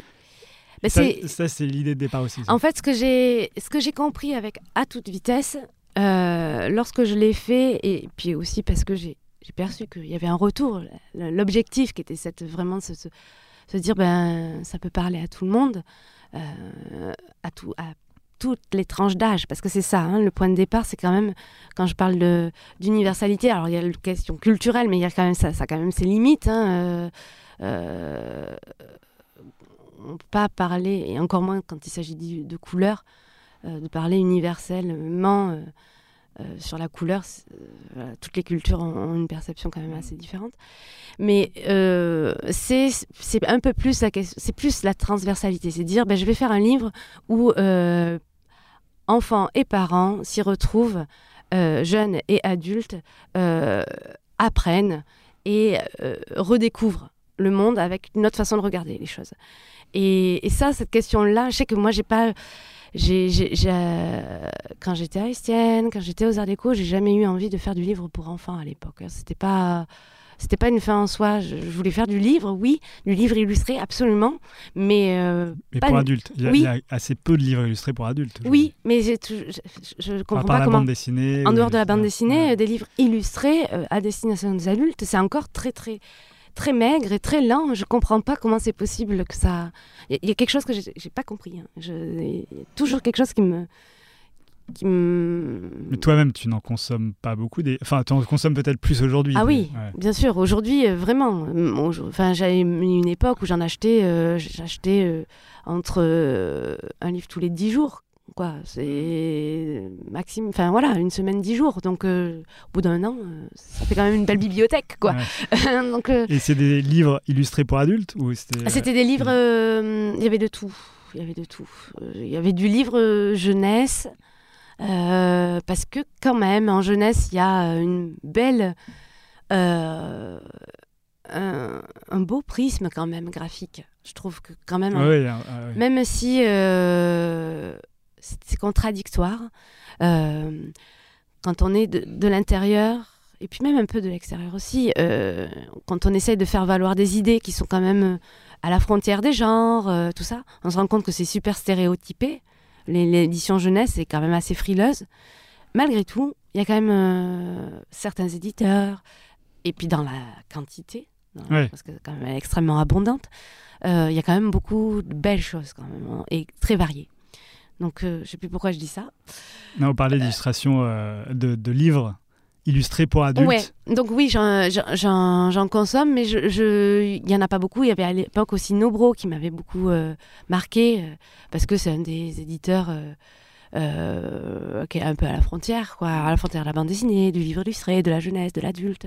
Et c'est euh, un marché en Angleterre, j'ai appris à, ce moment-là que le marché adulte était beaucoup plus développé en livre illustré qu'en France. Donc c'est quand même finalement un, marché que nous, on ne développe pas et je ne sais pas pourquoi. C'est Bah, le, salon du livre illustré, c'est le salon du Livre livre et de la presse jeunesse. jeunesse, ouais, Donc, absolument. euh, voilà, Mais ça évolue, mais euh, extrêmement lentement. Et moi, c'est vraiment, ça fait partie de mes quêtes euh, quand je fais du livre, et ça se perçoit, ce que tu disais, je pense que c'est ce qu'on comprend vraiment quand, en- entre à toute vitesse et Colorama, c'est cette volonté-là de faire un livre qui, où tout le monde, enfin tout le monde, en tout cas petit et grand, vraiment, euh, prennent du plaisir à regarder et à lire. C'est-à-dire que euh, les connaissances que je transmets, parce que c'est des livres qui ont quand même une portée pédagogique ou documentaire en tout cas, euh, elles émerveillent autant un enfant et elles sont accessibles autant à un enfant qu'à un adulte parce qu'on se rend compte qu'il y a beaucoup de choses qu'on Ouais, qu'on croit savoir et qu'on ne je sait pas. confirme. Voilà. Je et confirme. qu'on apprend au travers du Ouais, livre. parce que je l'ai lu à Ah. des enfants qui, qui ont adoré, enfin des enfants de 5 ans. euh, Ouais. Ouais, ouais. qui ont adoré. Et moi-même, j'ai adoré euh, découvrir plein de choses sur les, sur les couleurs. Ouais. Bah, c'est- Et, et- et- voilà, c'est pas des connaissances que j'avais, hein, je le dis avec beaucoup d'humilité. Ce livre-là, quand je me suis plongée là-dedans, euh, évidemment, je n'avais pas toutes ces connaissances. Ça a été un long travail de recherche pour, euh, pour euh, répertorier. euh, les- bon, répertorier les couleurs, c'est une chose, c'est assez facile. Mais vraiment, trouver l'origine vraiment de, de- de chaque nuance que j'avais répertoriée, euh, qu'elle soit euh, linguistique, cette origine, que ce soit sur la. Ça, c'est la- toi qui as fait tout ce travail de Ah oui. recherche alors. Ah oui, oui, oui. Et ce travail-là, recherche, de recherche, de travail de recherche d'écriture, Oui. euh, tout ça. Donc il y a un, peu, un petit, proportionnellement, il y a un travail qui est relativement réduit, qui est vraiment trouver le ton, comment transmettre des informations qui sont souvent scientifiques quand même, qui ont quand même un, un socle quand même physique, technique, tec- scientifique, euh, à des enfants, donc avec des mots simples. Il y a le ton, il y a comment rendre ça ludique, parce que parfois, euh, sais, c'est quand même presque une encyclopédie ce truc-là, ça fait quand même 280 pages. Hmm. Euh, Oui, ça donc- se lit pas euh, les unes à suite ça, des autres. c'est ça, ça on se lit ouvre le truc et puis. euh, Exactement, c'est- un dictionnaire, Ouais. on pioche, on prend ce qu'on veut et, euh, et on referme quand on veut. Et moi, ça me va très bien, ce genre. enfin, Mm. J'aime, j'aime ça, j'aime, euh, j'aime faire des livres qui euh, peuvent être regardés euh, en premier niveau de lecture chez un, par un tout petit, qui se laisse porter juste par les illustrations ou juste par une couleur, qui va balayer comme ça, il va, dire, il va s'arrêter. Et tu vas juste le regarder faire et c'est tout. Et puis, euh, il y a le mot, juste un mot. Donc le- là, euh, sur Colorama, c'est le- titre de la couleur qui va déjà donner une petite indication de poésie. Ou dans À toute vitesse, c'est vraiment qui va donner le vrai nom de ce véhicule ou le vrai nom de, ce, de cet animal. C'est pas celui-là près, c'est vraiment cette, espèce spécifique. Très documenté quoi. Ouais. Et, et, au final, un enfant euh, de. euh, j'ai pas les. les- Excuse-moi, j'ai pas forcément les mots, euh, les références exactes, mais un, un enfant de, de, de 5 ans ou de 3 ans à qui tu donnes un imagier, parce que c'est à peu près ça, la tranche d'âge des imagiers, c'est autour de 3 à 5 ans, je crois. euh, ben, il va apprendre des mots qui sont parfois peut-être assez pointus, assez... mais c'est pas grave. C'est pas parce que. Ah, complètement.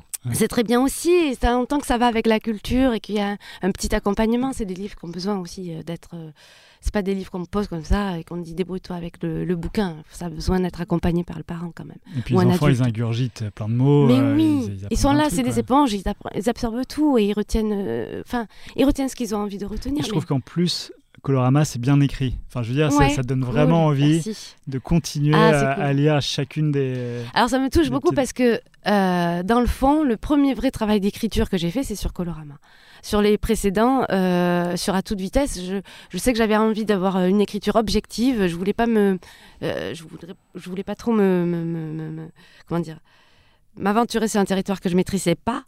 Euh, et, du coup, voilà, c'était une écriture euh, qui arrive à la fin. hein, euh, c'est c'est pas dans le, c'est pas dans le corps du livre. On se laissait porter par les images, et puis à la fin, on avait plus d'informations, d'indications sur sur euh, le pourquoi de ce classement.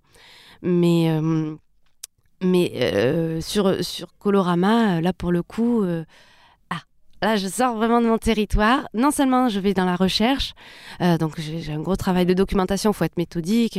J'ai appris vraiment à faire des recherches, alors que dans le fond, c'était plus approximatif sur les précédents. Euh, et puis je me- voilà, j'ai appris à essayer de trouver le ton, euh, la, la manière d'écrire tout ça pour garder du ludique, euh, ne pas être approximatif. Ça c'est hyper, c'est quand même extrêmement délicat. Ouais. En de- plus, en si peu de lignes, si peu de lignes, c'est ça. hyper dur. 450 signes, voilà. Il faut que tout tienne. Parfois, il y a des explications qui sont très faciles à, à faire tenir là-dedans parce que c'est ludique et puis il n'y a pas forcément énormément d'informations. Et parfois, c'est plus long à, à expliquer, plus complexe. Donc, les termes sont plus difficiles à, à synthétiser sans que ce soit complètement barbare. Enfin, des mots euh, impossibles à lire. Donc, euh, donc, il y avait un défi quand même au niveau de l'écriture. Mais ça passe comme ça, comme une évidence. Et ça, c'est ça qui me plaît dans, les, dans ce genre de livre. C'est quand, quand on l'ouvre, il suffit d'avoir vu deux pages pour avoir compris le dispositif. C'est simple, c'est immédiat. Ça, t'as besoin de, t'as pas besoin d'immersion, euh, t'as pas besoin d'être concentré pour le comprendre. Tu vois, tu te t'aimes ou t'aimes pas. Et puis, t'as ce texte, tu lis un texte et tu te dis ah, ah ben c'est pas bête en fait, c'est rigolo.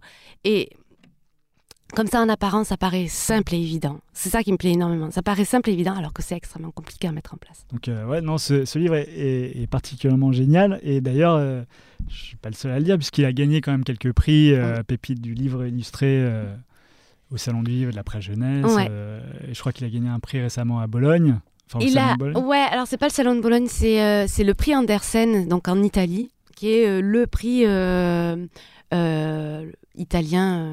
euh, c'est la meilleure reconnaissance en, en édition. C'est le prix Hans Christian euh, Andersen. il y en a deux. Qu'il y a un truc. euh, Ouais, monumental. C'est non, c'est pas celui-là.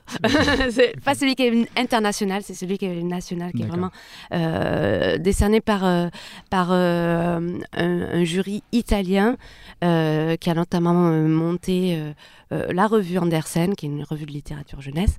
Donc en Italie, c'est le prix le plus fort, c'est l'équivalent euh, de, Montreuil, hein, du prix de Montreuil euh, en France. Et j'ai eu comme ça deux prix, euh, donc récemment.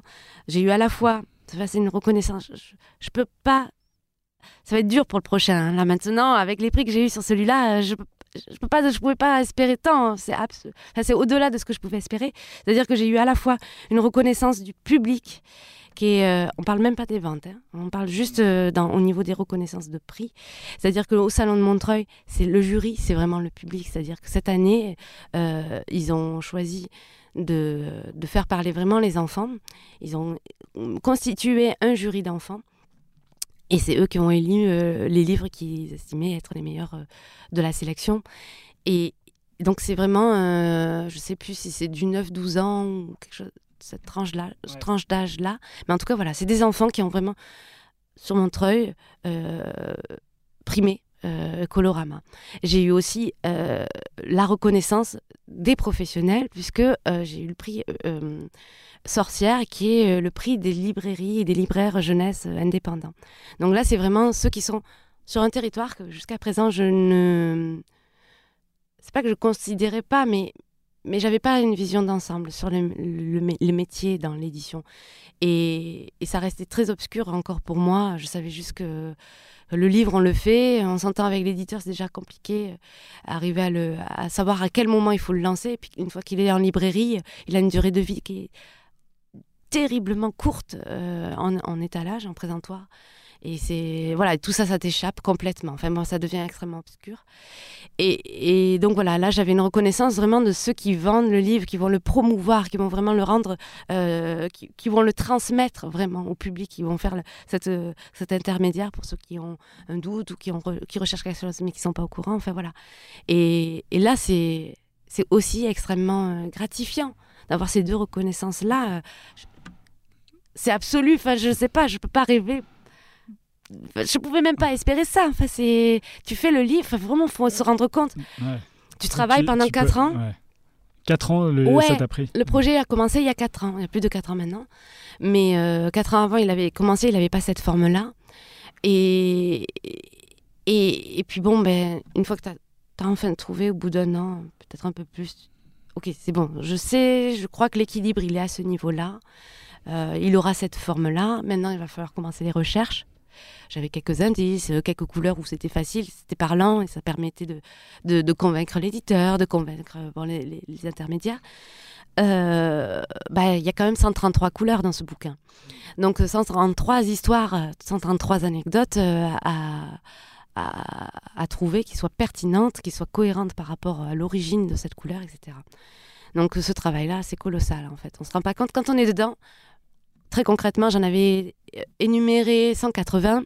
J'avais réussi à trouver des anecdotes plus ou moins bonnes pour les 180, mais il fallait resserrer. Donc le livre, euh, je pouvais pas les mettre. 180, ça faisait un livre qui revenait trop cher à la fabrication. Donc voilà, il fallait recalibrer. Malgré tout, euh, bah, quand tu mets bout à bout le travail de recherche, bah, déjà c'est déjà c'est quasiment un an quoi de travail, juste la recherche. Et puis après, il y a le livre, vraiment la fabrication du livre. Donc il y a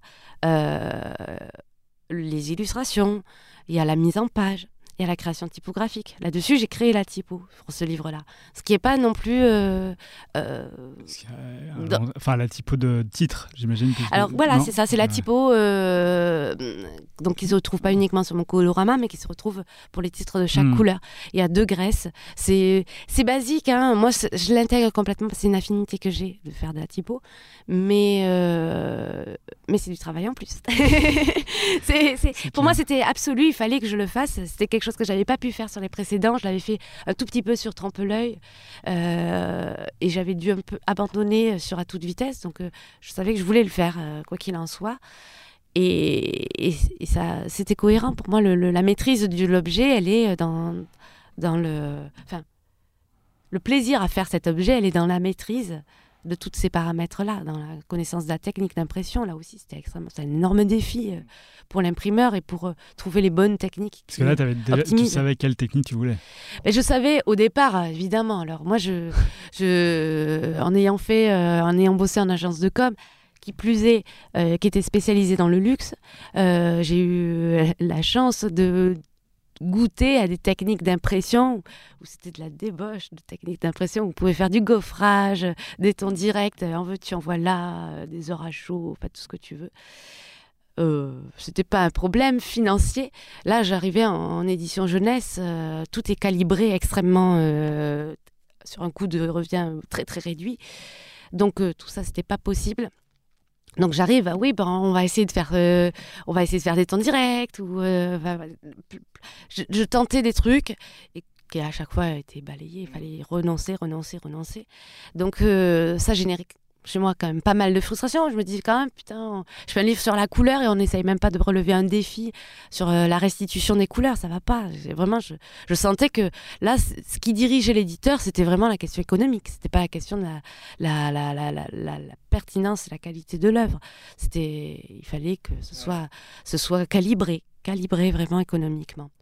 Donc euh, j'ai forcé jusqu'au bout et l'unique technique possible et qui reste économique en restant sur de quadrilles, hein, puisqu'il n'y avait plus de pantone, on restait sur de la quadrille, donc technique traditionnelle, c'était de faire un séchage euh, HUV, qui est un, séchage ultra rapide qui permet d'éviter que la, l'encre soit trop absorbée dans le papier et donc euh, ternie en fait. Donc du coup les couleurs sont quand même mieux restituées par rapport euh, aux exigences. mais euh, avant ça, il y avait tous les problèmes entre écran, photograveur, imprimeur, tout ça, il y a de la déperdition en fait au niveau de la couleur, où il y a des, de la restitution qui est approximative. Donc euh, techniquement, c'est un livre qui est, très intéressant aussi euh, dans, les contraintes. et dans les défis qui relevaient. Et alors, est-ce que tout, tout ça, tu as, réconcilié avec le monde de l'édition? Parce qu'au départ, tu as senti une traîtrise, mais maintenant, ouais, ben, c'est pas ça qui te fait vivre principalement, j'imagine. Non, absolument pas, euh, du tout, euh, toujours pas. Donc, euh, réconcilier avec milieu d'édition, oui, parce que déjà, c'est plus facile de faire des livres, j'arrive un peu plus à faire passer mes idées, quoique, il y a toujours des bouquins auxquels je tiens énormément et qui sont toujours au placard parce que les éditeurs, en tout cas que je démarche, ne, ne se projettent pas avec, ils ne le, voient pas sur le marché. Donc il y a quand même un peu cette frustration-là, mais je sens que quand même maintenant, euh, après la reconnaissance, euh, euh, en ayant eu ces prix-là, et c'est aussi des livres maintenant, enfin en tout cas Colorama se vend bien. Donc dans le milieu de l'édition, j'aurais tendance à dire, je veux pas vendre la peau de l'ours avant de l'avoir tué, mais je pense que là, je devrais arriver à avancer euh, avec beaucoup moins de difficultés, euh, même si financièrement, économiquement, c'est, ça reste euh, très, très difficile. Donc, réconcilier. Malgré tout, j'ai je continue, et plus que jamais, à, travailler sur d'autres territoires. Et même si la presse a diminué, c'est au niveau de la communication visuelle et de l'événementiel que que je travaille plus. Euh, aujourd'hui. Donc le travail que j'ai, que j'ai ou l'expérience que j'ai acquise en, en agence de com, c'est quelque chose que j'ai continué à perdurer euh, euh, et à faire pour pouvoir vivre vraiment de l'illustration. Donc je vis vraiment de l'illustration grâce à, ce qu'il y a à côté, qui est, qui est vraiment plus de l'ordre de la, de la communication visuelle. Alors justement, quand on voit tes illustrations, elles sont hyper chaleureuses. Enfin, on a vraiment envie de, de, de, de venir dedans, quoi, d'habiter tes illustrations. Euh, ça me fait pas mal penser à des peintures plus qu'à des illustrations. Ah. Euh, comme des, de la peinture impressionniste, etc. Oui, complètement. Ok. Est-ce que, euh, est-ce que ça, ça, fait partie de tes Enfin, quelles sont tes inspirations eh ben, les impressionnistes, c'est un bon exemple. Ouais, ouais, ouais. Ben, en tout cas, ce qui est assez intéressant dans mon parcours, je ne sais pas si c'est vraiment perceptible de l'extérieur, mais si on arrive à retrouver mon portfolio du départ, donc il y a 10 ans, donc avec ses formes géométriques, euh, euh, qu'est-ce que j'ai? Ben, Voilà, récréature. Donc on a les formes géométriques, des aplats, euh, pas de matière. On est quasiment comme du papier découpé. C'est fait sur Illustrator. C'est parfait. voilà.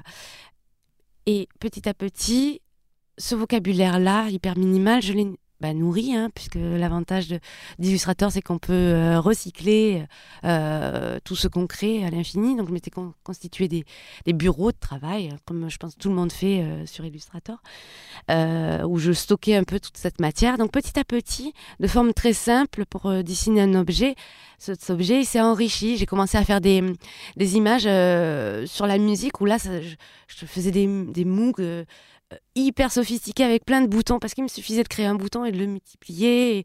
Et, j'étais là dans cette volonté de- de- d'enrichir mon vocabulaire. Donc euh, petit à petit, de, cette forme, de ces formes géométriques, je rentrais dans quelque chose d'un peu plus narratif, un peu plus euh, illustratif, vraiment au sens, euh, j'arrive à, à- raconter quelque chose avec cette, avec, euh, cette image. C'est là que j'ai commencé avec la presse, ce qui était, euh, j'aurais pas pu durer très longtemps en presse si j'avais continué à faire des, illustrations très minimales, parce que c'est du concept, c'est euh, de l'intention, mais ça, véhicule rarement euh, de l'émotion. Et malgré tout, euh, en presse, on, attend, si c'est pas de l'émotion, on, attend sinon de la narration, quoi. hein, quelque chose qui est entre, voilà, entre, entre le sensible et, le narratif, quand même. Donc, le vocabulaire s'est enrichi. Et puis, il y a eu Cabins, où là, euh, ça m'a obligée à effectuer quand même un, certain virage au niveau de, de ma hum, sensibilité. C'est-à-dire que le, cahier des charges, il était de réaliser une soixantaine d'illustrations euh, d'architecture, donc de cabanes euh, d'architectes contemporaines, dans leur écrin de nature, donc si possible quelque chose d'assez à la fois immersif et, euh, et valorisant pour le projet d'architecte, qui doit quand même respecter euh, et être respectueux du, travail, euh, de, de l'apparence en fait de cette cabane, tout en étant, tout en faisant appel à l'enfant qu'on a tous en nous, au souvenir de cabane qu'on a, du plaisir vraiment de, de, s'immerger dans la nature, de se créer un petit microcosme.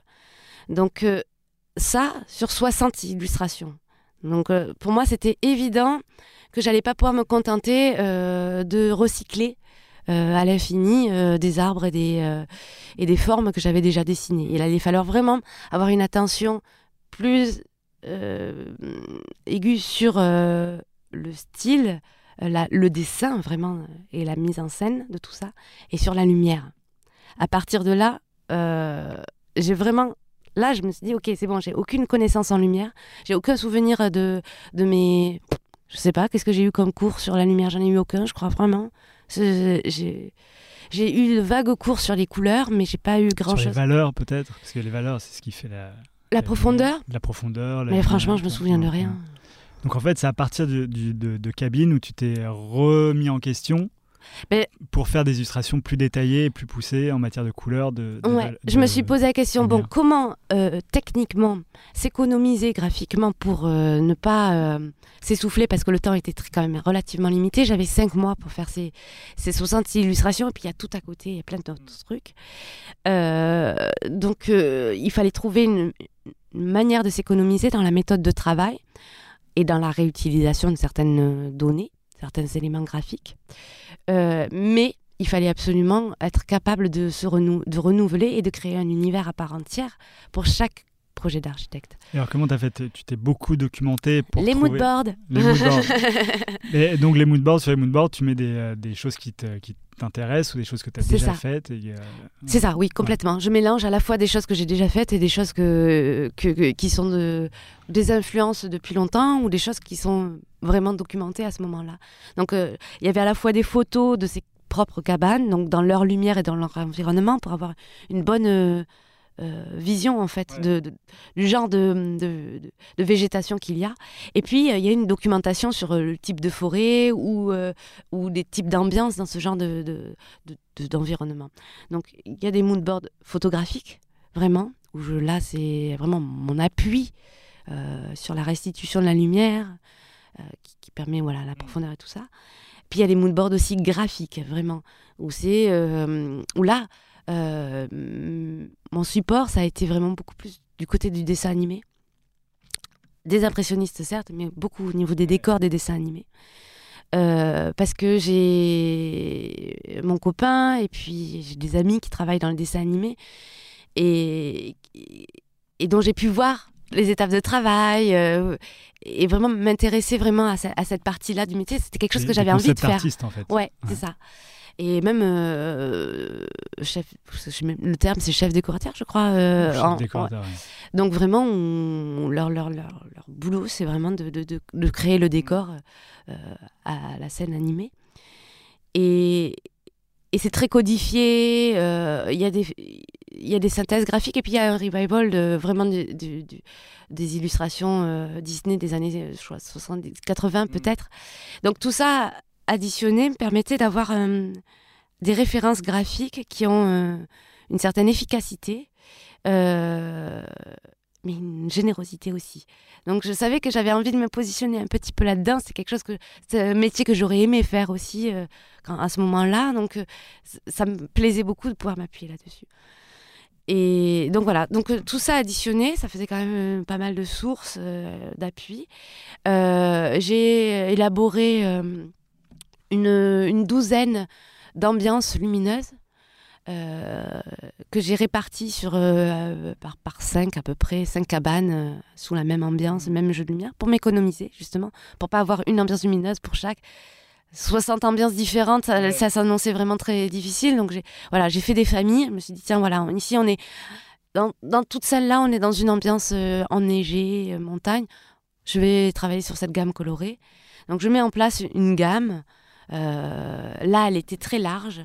Donc c'est pour ça que ça rejoint un peu la peinture parce que au lieu d'être comme sur, sur les créatures sur une gamme de cinq couleurs, là j'allais jusqu'à je, me donnais au moins une douzaine de couleurs, quoi, vraiment pour voir la base.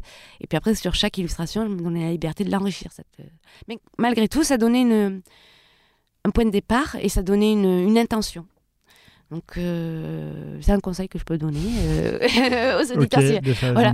Ouais, ouais, de se, de se donner une, une, gamme limitée, ça, ça aide vraiment à, à donner une intention, en fait même si après tu l'as enrichi, tu l'augmentes, tu ajustes, tout ça, euh, il vaut mieux partir de ça que de, de simplement une photo.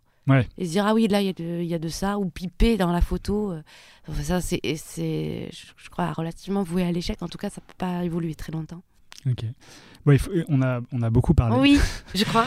et, ouais, et il faut, il faut qu'on parle de ton avenir aussi. Comment tu, tu, vois un peu euh, le, le, reste de ta, de ta carrière? Est-ce que tu as, peur de ne pas avoir envie de te renouveler, de, la peur de, de, de l'avenir, de savoir ce que, ce que tu vas pouvoir faire D'édition, euh, hmm. continuer dans la presse, etc. Alors, hmm, moi, je suis euh, en, en, demande toujours de euh, sortir du territoire de l'image imprimée et d'aller sur, sur l'objet, sur le design, sur sur euh, l'espace, euh, enfin voilà, la mise en espace. Euh, je pense que j'ai toujours cette affinité avec les arts appliqués qui me, qui me démange, mais qui, pour lequel j'ai de moins en moins de temps, malheureusement, et qui me permet de, voilà, assez rarement de créer des passerelles. Donc j'ai travaillé enfin, récemment, il y a un, peu plus d'un an, avec une, comment dire, une, designer qui fait du bijou en marqueterie. Et c'était. Euh, alors, moi, le bijou, euh, voilà, il suffit de me regarder, je, ne porte rien, je, n'ai ni boucle, j'ai rien. Euh, c'est pas mon. Pas mon centre d'intérêt au prime abord. Mais là, on était en marqueterie. On était vraiment sur de l'artisanat d'art. Et, et là, il y avait vraiment. Enfin, voilà, on est dans l'objet, on est dans du mm. volume, on va essayer de créer un motif. Ça, je rejoins euh, les, mécaniques euh, avec cahier des charges, des contraintes, euh, des possibilités. Tout n'est pas possible en marqueterie. et, comment essayer de, penser le, dessin pour qu'il soit faisable techniquement et réalisable. Et j'ai adoré, j'ai adoré ça. Je, je euh, je bave devant ceux qui arrivent à faire de la céramique euh, contemporaine. C'est quelque chose que j'ai- j'aimerais mêler euh, papier, céramique, bois. J'aimerais sortir l'illustration et, vraiment revenir vraiment un peu plus dans l'objet. Et donc, mais très concrètement, je ne sais pas comment le dire sans que ça paraisse prétentieux. J'ai l'impression que j'ai une carrière qui se dessine en illustration. Alors bon, On dirait.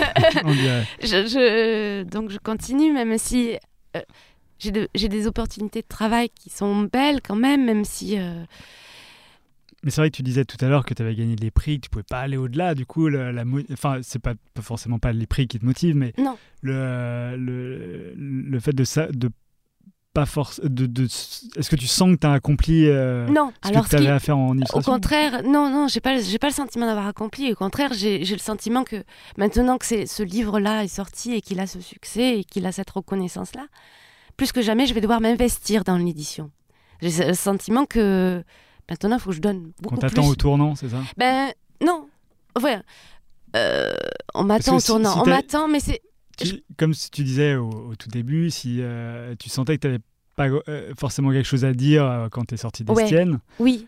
est-ce que euh, tu, tu- tu te sens obligé d'avoir quelque chose à dire en, en ayant du succès dans l'édition ou- Non, je pense que j'ai- réussi à développer euh, un, un territoire. Les convictions, je les ai investies dans mon travail. Et aujourd'hui, la reconnaissance est là. C'est-à-dire que ce en quoi j'ai cru a, a- a montré que c'était pas si mauvais, c'était c'était partagé.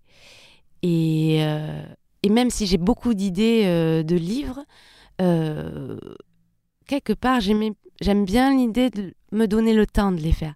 C'est peut-être un peu contradictoire, mais j'ai appris à vivre avec ça. J'ai appris à vivre avec l'idée que je, vivre, je, je, je ne gagnerai pas ma vie avec le- en faisant des livres et que ça allait être, il fallait développer autre chose et que un livre, j'en ferais un par an au mieux, un, sinon un tous les deux ans, mais, euh, mais que je vivrais d'autres choses. Et, que... et, et là, c'est T'as l'impression qu'on te donne un peu la pression, quoi. euh, ouais, on me demande, je je crois, qu'on me demande vraiment de m'investir plus dans l'édition pour en faire plus, faire plus de livres, parce se t'as l'impression que qui te demande ça? Ton éditeur, le public le- Oui, les deux. Les deux. Les deux, j'ai l'impression. Je l'ai, les idées, j'en ai, j'ai des. J'y pense tout le temps. J'ai plusieurs livres qui sont en attente. Il y en a un sur lequel je travaille euh, actuellement et qui est, qui est très long, qui est très laborieux. Euh, Donc Mais- il va sortir un jour. Il sortira, mais alors là, je sens que ça va être la même histoire. Ça va être 4 ans, tu vas voir.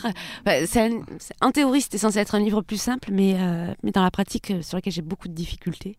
Alors voilà, j'ai quand même des difficultés, hein, toujours. Euh, C'est pas, c'est pas gagné, au contraire, j'ai pas le sem- Mm. sentiment. Loin de là. C'est des difficultés au niveau de la réalisation Parce que je change- euh, graphique. Je sors de territoire. Là où j'ai un peu le sentiment, pas d'avoir fait le tour, parce que j'en suis quand même pas là, mais euh, d'avoir bien déterminé un territoire euh, avec Colorama. C'était amorcé avec à toute vitesse et j'ai l'impression de l'avoir bien maîtrisé avec Colorama. Euh, j'ai envie de- de- d'explorer d'autres territoires. Donc le prochain livre, c'est vraiment, ça n'a rien à voir euh, ni euh, dans la forme ni dans le fond. C'est-à-dire que c'est un livre, pour moi en tout cas, comparé à Colorama, c'est un livre ab- absolument plus ovni, plus atypique, plus à la frontière des genres. C'est à la fois de- du livre illustré de la BD, euh, euh, du... Tu- Oui. Ah ouais, je rentre là-dedans, c'est pour ça, c'est un territoire que je maîtrise pas, donc euh, je suis... Ah, je n'y arrive pas. oui, il y a, y a Ah, une frontière. Oui, oui, oui, oui. C'est- Mais ça, par contre, ça, c'est euh, c'est fondamental pour tu moi. Je- des challenges pour, pour avancer, quoi. Ouais, je, je fais partie des illustrateurs. Peut-être c'est peut-être là-dessus qu'on peut, enfin, pour essayer de, de- de boucler sur dire à l'avenir euh, qu'est-ce que je recherche. Je pense que je fais partie des illustrateurs qui ont du mal à se cantonner à un style. Euh, ça vient du départ, ce qu'on disait euh, quand je suis rentrée à Estienne, et ça, continue aujourd'hui. Je suis heureuse de ce que je développe grâce à Cabins, de toutes les opportunités de travail que ça m'a offert, mais c'est dans un territoire très précis. Et aujourd'hui, si on dit, je suis consciente quand même que si on dit cruciforme, on voit Cabins et on voit de moins en moins tout- toutes les affinités que j'ai avec d'autres territoires graphiques. Et c'est quelque chose que je suis en train de perdre, qui me, enfin, voilà, que je suis obligée de mettre en sourdine en tout cas, parce que j'ai des opportunités de travail qui m'attendent, euh, qui me, qui me sont tendues en fait plutôt. euh, et qui sont dans un territoire bien précis. Donc, euh, j'en suis. Disons que j'ai des phases de frustration, voilà, euh, où j'ai envie de sortir de ça, j'ai envie de continuer à explorer, mais je fais vraiment partie de ceux qui, euh, pour être heureux, ont besoin de, de- de- d'expérimenter, d'explorer, parce que euh, trop longtemps sur un territoire ou, trop longtemps avec le même univers graphique, je me, je me- je me- je m'essouffle, je me, T'aimerais que dans, dans 30 ans, on identifie Cruciforme, mais pas seulement à l'illustration, mais aussi à plein d'autres choses. Ouais, j'ose pas rêver ça, euh, très honnêtement. Je, je... Mais dans le fond, oui, il y a de ça. Le point de départ, il est là, ouais. La- L'ambition de départ euh, avec les arts déco et même au sein des arts déco, c'était ça. C'était vraiment d'être sur, euh, sur les différents territoires. Et, et d'ailleurs, ça rejoint Paul Cox. Exactement. Mais Voilà. j'ai- j'ai- je ne sais pas en, en le ressortir maintenant, mais Oui. effectivement, ouais. Ça, je pense que cette aspiration-là, dire ben, on, on part sur de la mise en volume, de la mise en. Enfin. Ben oui, il y a, y y de ça. Je pense que c'est vraiment sur ce territoire-là. Donc aujourd'hui, ma carrière, elle est vraiment euh, identifiable en tant qu'illustratrice, euh, édition, presse et communication visuelle. Alors on va dire euh, vraiment une illustratrice dans le domaine des, des arts appliqués à la communication ou à l'image. Enfin, mais Bah, le grand public te connaît plus avec des livres comme Colorama qu'avec ce que tu fais Ben, je sais pas. en communication visuelle. Alors, Parce que tu es euh, identifié, il y a ton nom qui apparaît sur le livre, Oui, euh, alors, oui. alors que sur les affiches ou sur les... Tu vois oui, oui, oui, c'est moins le cas. Euh, après, moi, je communique de manière euh, Ouais. égalitaire entre ce que je fais, le travail d'auteur et le travail de commande. Pour moi, c'est, c'est les défis sont, je les mets vraiment sur le même plan. Il n'y a pas un travail qui est plus noble que l'autre pour moi. Euh, si, si je remporte bien le, le défi, le challenge, que je réponds bien au cahier des charges, que je me suis épanouie dans, le- dans le travail de commande, je suis tout aussi Ouais. heureuse que sur le travail d'auteur. Même si c'est plus euh, ambitieux ou euh, plus noble d'une certaine façon que de tenir de A à Z un livre. Alors je crains qu'il faille finir cette émission. je parle beaucoup. hein. Et euh, tant mieux. Euh, et je, je finis toujours mes émissions avec euh, une demande de- d'objet culturel, un livre, un film qui t'a vraiment marqué euh, ces derniers temps. Euh, alors, j'ai rien qui me vient. vient j'ai rien qui me vient. Je suis désolée. Enfin, la seule chose qui me vient, c'est, ni un livre ni un film, mais j'ai été bouleversée. J'ai, re- j'ai, c'est ridicule. J'ai, j'ai revu. Non, c'est vraiment ridicule. Ah. Euh, Il y a un documentaire. Je sais même pas si ça fait longtemps qu'il est sorti, mais il y a un documentaire sur euh, les les attentats euh, du 13 novembre du Bataclan qui est en qui est Je sais pas si on peut dire que non, mais c'est ridicule parce que c'est pas, enfin, pas culturel au sens euh, promotion de la culture. Ouais, c'est pas ça.